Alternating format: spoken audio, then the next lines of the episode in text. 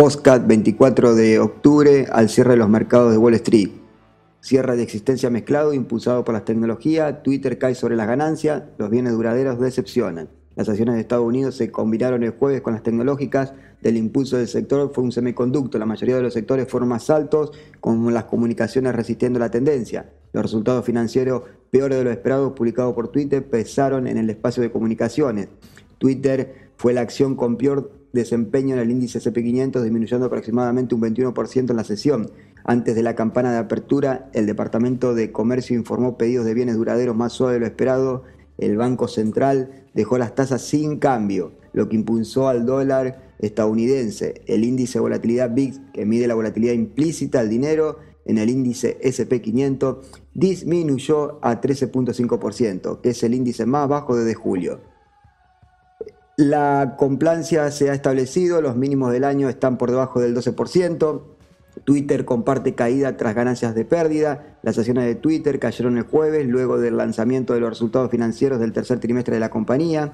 Las ganancias del tercer trimestre se vieron complicadas por los problemas de un producto que los anunciantes usan para comercializar aplicaciones móviles. Twitter reportó 824 millones en ingresos trimestrales por encima de 758 millones hace un año, pero no alcanzó los 874 millones que los analistas esperaban. Las ganancias no cumplieron con las expectativas, con la compañía publicando 0.17 en acciones por debajo de 0.21 hace un año y por debajo de los 0.20 dólares esperados. Nota de pedido de bienes duraderos. Los pedidos de bienes duraderos de Estados Unidos cayeron un 1.1% en septiembre, el mayor retroceso desde una disminución del 2.3% en mayo, según el Departamento de Comercio. El gasto de inversiones empresarial bajó un 0.5% tras la disminución del 0.6% en julio.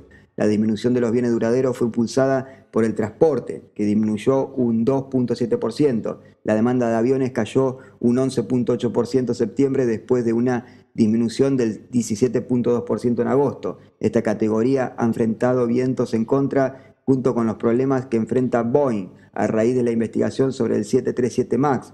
La producción automotriz cayó un 1.6% en septiembre, excluyendo el sector de transporte. Los pedidos de bienes duraderos aún habrían disminuido un 0.3% en septiembre, después de un aumento del 0.3%, excluyendo el transporte en agosto.